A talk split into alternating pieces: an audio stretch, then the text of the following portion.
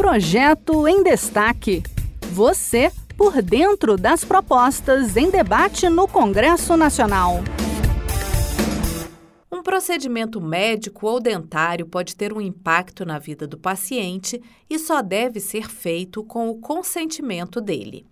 Uma proposta em análise no Senado determina que a realização desses procedimentos sem autorização prévia do paciente seja considerada crime.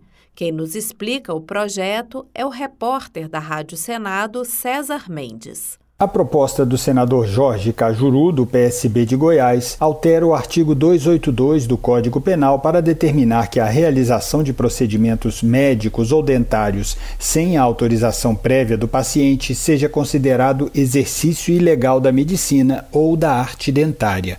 Jorge Cajuru disse que a motivação para apresentar a proposta veio de notícias divulgadas pela imprensa a respeito de procedimentos estéticos realizados em artistas de renome sem o consentimento prévio. O projeto surgiu a partir das notícias sobre a realização de cirurgias estéticas sem o devido consentimento de pacientes, envolvendo gente famosa como Xuxa Meneghel e Luísa Mel. O Código de Ética Médico já estabelece a obrigatoriedade de o médico obter consentimento do paciente ou representante legal sobre os procedimentos. Com o meu projeto, fica explicitado em lei lei esse limite ético para o exercício da medicina e da odontologia. De acordo com o autor da proposta, embora a conduta seja proibida pelo Código de Ética Médica, a análise da jurisprudência revela que a exigência de prova da continuidade e da habitualidade da conduta prevalece para que ela seja considerada crime. Na opinião de Jorge Cajuru, a aprovação do projeto vai retirar qualquer dúvida que possa existir sobre o caráter criminal da conduta.